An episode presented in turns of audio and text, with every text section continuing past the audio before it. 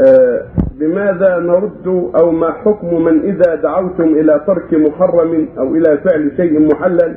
قالوا لو كان كما قلت لما وجد في هذه البلد برضاء الدولة.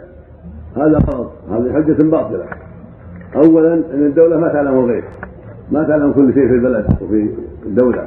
والأمر الثاني الدولة هي معصومة. هي معصومة ما ما تقر إلا حق قد تخطئ وتصيب الدولة. مثل العلماء يخطئون ويصيبون.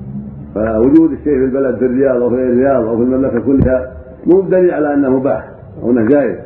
توجد فيها المعاصي توجد فيها الطاعات. مثل غيره المقصود أن هذا الاحتجاج هذا غلط. الدولة لا تعلم الغيب والدولة غير معصومة والمنكرات موجودة. فالواجب إنكار المنكر والنهي عما حرم الله وأما الاحتجاج بأن موجود في المملكة هو حلال هذا غلط. يا شيخ نعم. في مستاجرين في هذه منزل حجة أهل الهوى. أنكرت عن المنكر قالوا لو كان محرم ما أقرته الدولة. موجود الدولة ما أقرته. هذا هو موجود ومحرم.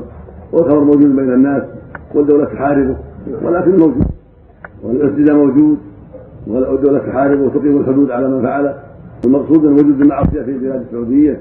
مو على أنها حلال. المعصيه توجد وحتى في عهد النبي توجد عليه الصلاة والسلام. لكن الواجب إنكار المنكر إنكار ما حرمه الله. والدعوة إلى ما أمر الله. والواجب انكار ما ظهر من المنكر والقضاء عليه واقامه الحدود. نعم.